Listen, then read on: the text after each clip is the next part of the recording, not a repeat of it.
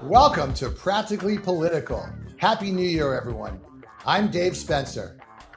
And I'm Carrie Sheffield. Happy New Year. Let's get right to it, Dave. No rest for the weary. So there was a new study out a few weeks ago from Axios, the media company with Generation Lab, and they found that young Democrats are far more likely to despise the other party than young Republicans. I also found some similar research from trends against Republicans, that Democrats are far more intolerant of Republicans, according to the Cato Institute by a PhD researcher from UCLA. She found the same thing. And then we've also seen hostility toward conservatives at college campuses nationwide. So I just want to get your thoughts on this, because I know the left always claims that our democracy is under attack, but the word democracy, its root is called demos, and demos means people. So if millions of liberals refuse to speak with and feel concern for millions of conservative people, even though the liberals claim to be enlightened and tolerant, who is the actual threat to democracy? Well, I'm glad you brought that up, because to me, this is another false equivalency. What I mean by that is, yes, I have seen surveys where slightly more, I think it was 45 to 41% of Democrats hate Republicans than Republicans hate Democrats. And yes, you have intolerance on college campus and wokeness and all that, but it's a small pittance, okay? It's one thing to complain about your opponents, to say you hate them, to verbally say, oh, the election wasn't legitimate, all this stuff. It's another to actually try to overturn a free and fair election and send a mob on the Capitol to basically overthrow the US government. And so, yes, talk is bad. But again, the equivalency I use, Hillary Clinton said, well, that she told Joe Biden, don't accept the election. Well, Hillary Clinton conceded the night of the election to Trump. And the problem is, what caused this whole thing is, for the first time ever, the loser does not accept the winner of the outcome for a presidential election. You and all reasonable conservatives have admitted that Biden won the election fairly, but Mr. Sore Loser won't accept it. And so he's unleashed all this, where people think that not only is violence appropriate, but that, 15% of Republicans actually think that Trump should do whatever he needs to reinstate himself as president. So, and again, AOC is way out there, but she's not calling her colleagues communists. Rashida Tlaib is dreadful, but she's not posting pictures of her colleagues being murdered. So again, I think it's a false equivalency, but your response. Yeah, I think that you are homing in on a very small group of people. There are only about 700 people who were arrested on January 6th, as opposed to more than half Republicans. Massive structural. Hey, all right, sorry, what? I didn't interrupt you. True.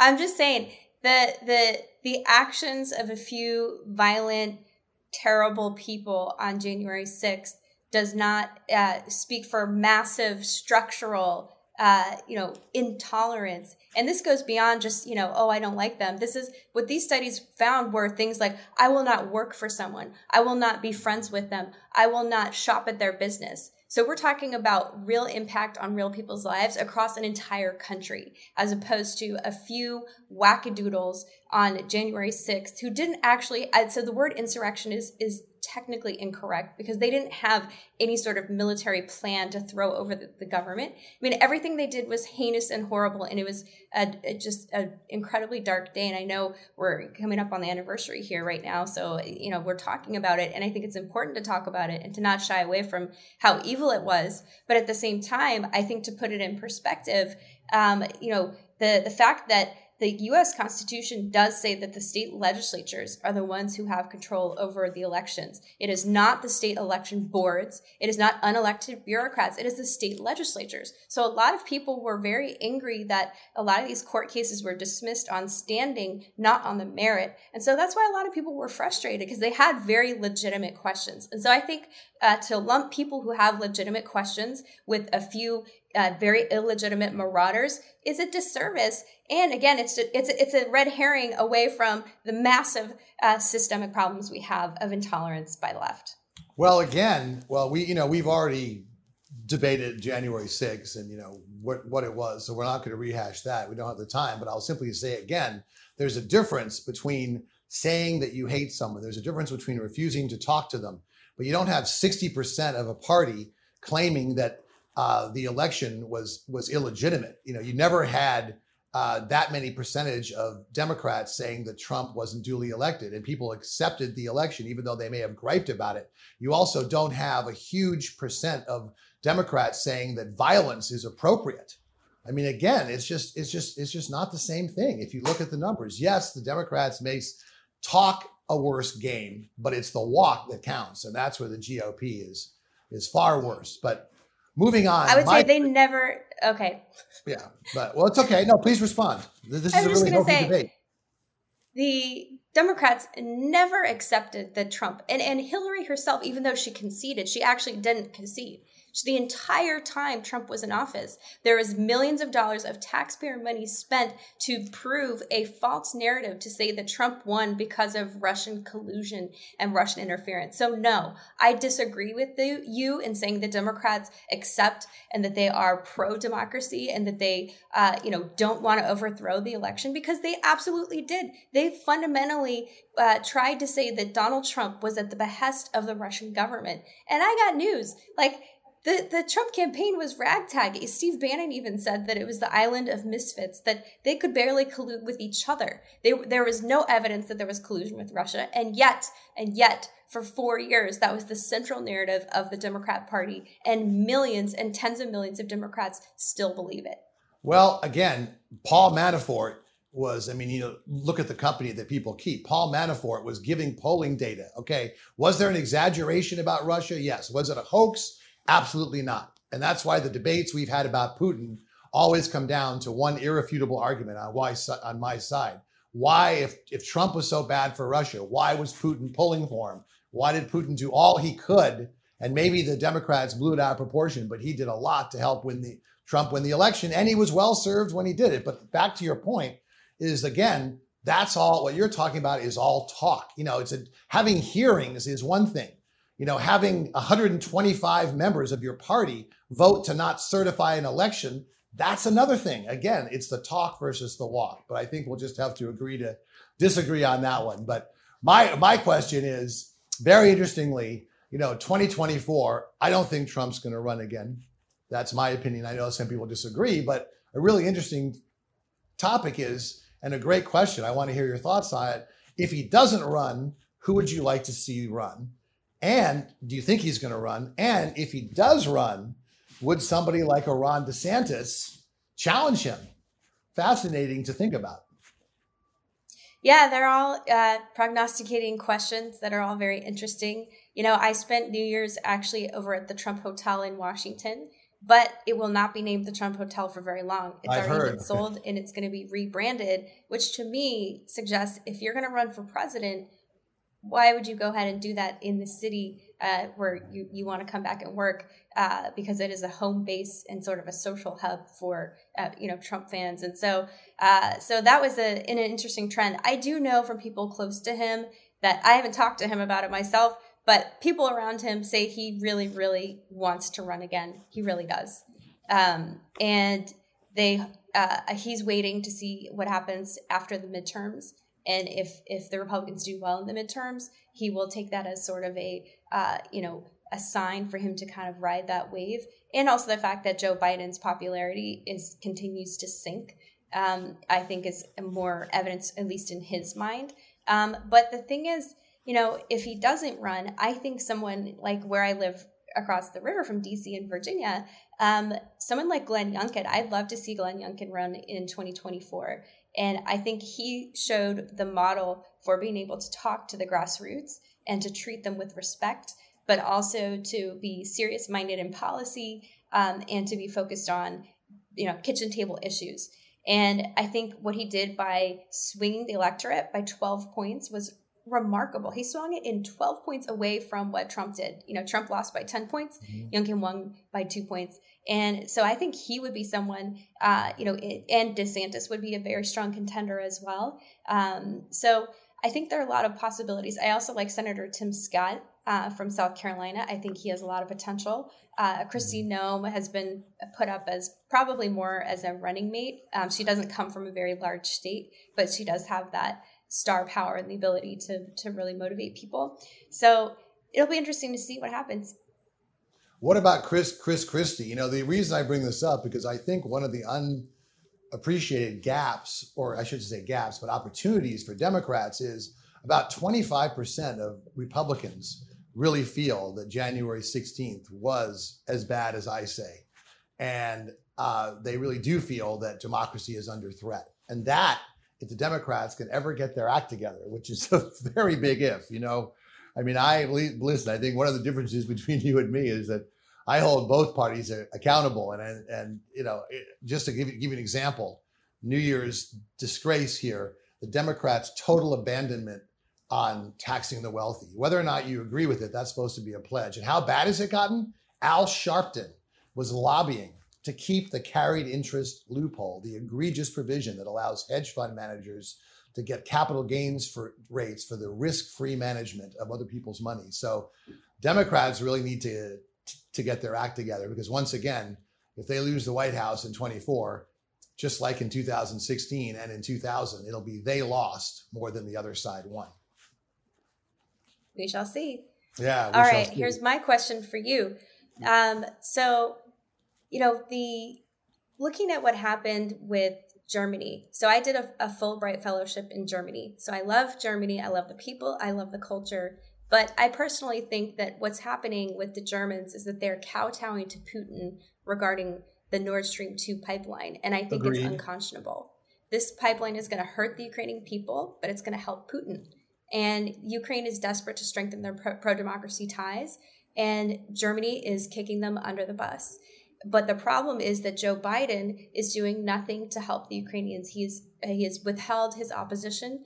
And both Barack Obama and Donald Trump put sanctions on the Russians for Nord Stream 2. So Biden is actually the aberration from a bipartisan agreement about this. And so to me, it almost seems that first, Germans are total hypocrites. They love to claim that they're so holy and self-righteous in the conscience of the world, but they refuse to pony up their necessary spending for NATO, which is a big deterrent to Russia. But then, so my question domestically for you is, with Joe Biden, why isn't he doing more to push back against the Germans? And why isn't he doing more to help the Ukrainians with this? Because this has the potential to collapse the entire Ukrainian economy and spike the oil prices or gas prices, fuel prices for the Ukrainian people. So is it actually that Joe Biden is the one who's colluding with the Russians here? Well, let me take a step back and say a couple things. First of all, the Germans were incredibly irresponsible in the sense that because of the accident in Japan, the nuclear accident, they got rid of all their nuclear power. Now and then replaced it with coal burning power plants, which was really bad. And this is another example, again, as I've said, as someone who really believes in climate change, who thinks the carbon problem is very real, my worst nightmare of states, countries rushing too quickly to adapt and not having a transition plan. Like a lot of these liberals say, oh, well, I'm pro climate change, but I'm against fracking and I'm against nuclear energy. You have to have a transition plan. And this is a classic example of a country being caught between a rock and a hard place. They just don't have the energy. So they need the gas. And so that's point number one. But point number two is that when you look at what's going on, I agree. The Nord Stream pipeline, I'm surprised that Biden didn't come up and oppose it. I think he was probably told by the Germans, look, we really need this. Just please don't do it. So he probably acquiesced to Merkel as one of her last requests before she left office. But I think it's bad. And I think, again, you know, we can't do anything to straighten Putin's hand. On the Ukrainian thing, it does seem like the message has gotten through to Putin. I think this is just posturing, because the ramifications, if Putin really did invade Ukraine, would be terrible for him, because they're far more well-armed. And that's where Biden, he was slow, but they have armed Ukraine. They're better to defend themselves. They're prepared. Plus, it would extend Russia thin. It would further marginalize them from the world economy and maybe cut off, they wouldn't get just more sanctions from the US, but they would get cut off from the rest of the world. So I think, again, it's like Iran with a nuclear weapon. I don't think they really want it. I think they're just trying to get the leverage that pursuing it will get them. So, but I agree. I think that, this is something we need to be stronger. We need to stand up for our allies. You know, we basically said, we made a deal with Ukraine, right? We said, if you get rid of your nuclear weapons, we will defend you. And frankly, we've dropped the ball. You know, we didn't defend them after the Sochi Olympics when they annexed Crimea. And so it's been going on for 3 administrations. So I think we're kind of on agreement in this one. My question to you is, you know, one of the things that worries me, again, getting back to the whole democracy thing, is not that we have crazy presidents. You know, the founding fathers figured that we would have crazy presidents at some point, and presidents who had tried to be authoritarian and do things and not abide by the Constitution. But they always thought that Congress would be there. So to me, what's not so egregious about this whole thing is Trump or, you know, Marjorie Taylor Greene or Matt Gaetz or any of those other nut jobs. It's the Rob Portmans. It's the Susan Collinses. It's the Mitt Romneys. It's the Ben Sasses. It's the Lisa Murkowskis. It's the so-called adults in the room. They're just sitting around and doing nothing, even though you ask them privately, yes, this is really a problem. Yes, our democracy is under threat. You know, and sometimes I think a lot of what I consider pragmatic conservatives like you are even afraid to speak out about it, because, you know, it is a risk, and you cannot be totally anti-Trump and acknowledge what's going on. So I really love to get your thoughts on that, because that's what concerns me, one of the most pressing issues on this whole threat to democracy.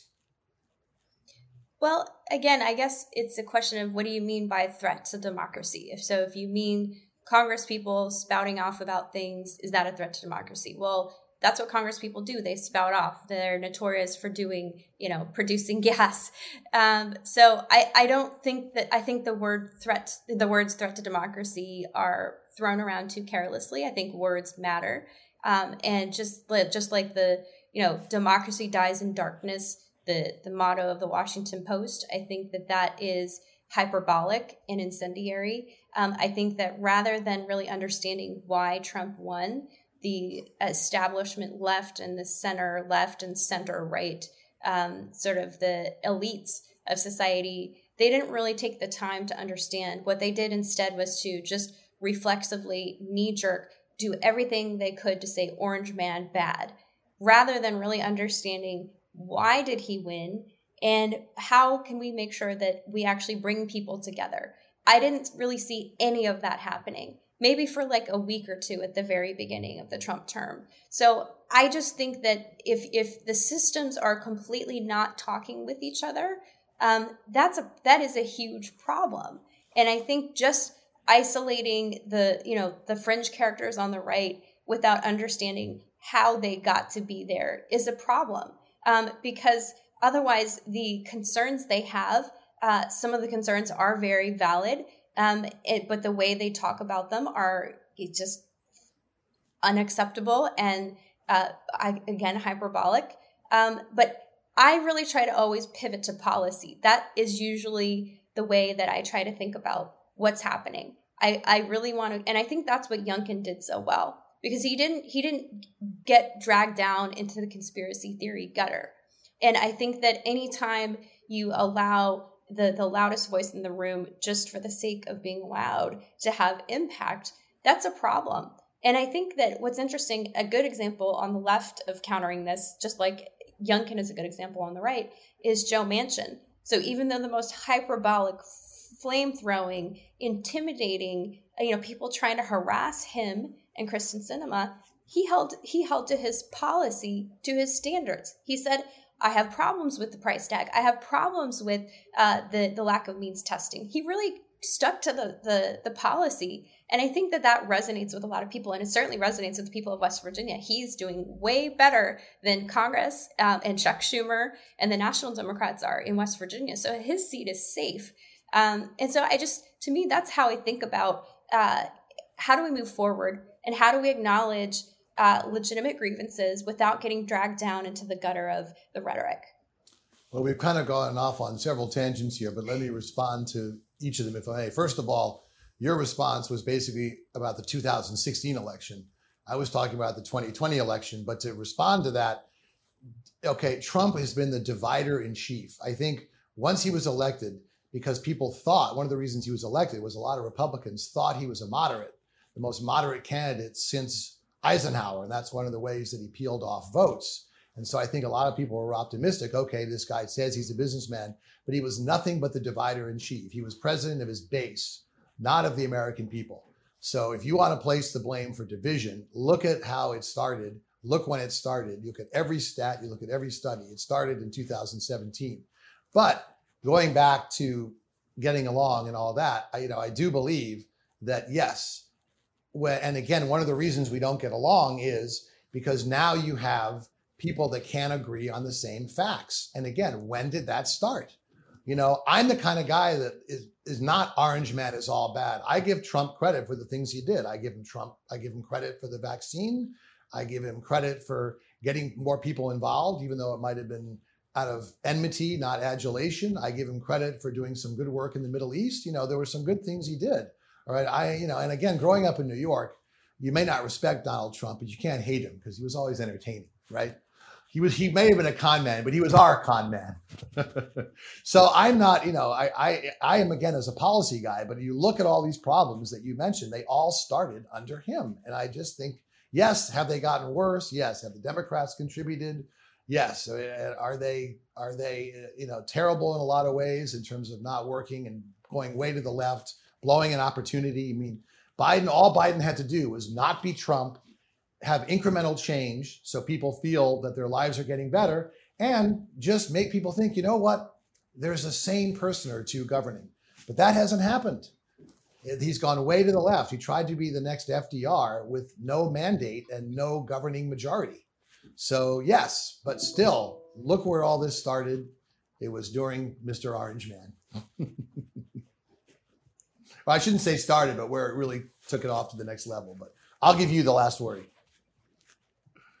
Well, I can agree with you on Joe Biden and the lack of mandate. So let's agree on that. All right. Great session, Carrie, as always. We're kickoff 2022 with always a spirited debate. And darn it, we're a model for the rest of the country. I wish more people would follow in our suits. So that wraps it up for this episode of Practically Political. Once again, Happy New Year, and we'll look forward to seeing you again soon. See you there, and make sure to follow us on social media. Happy New Year, everybody.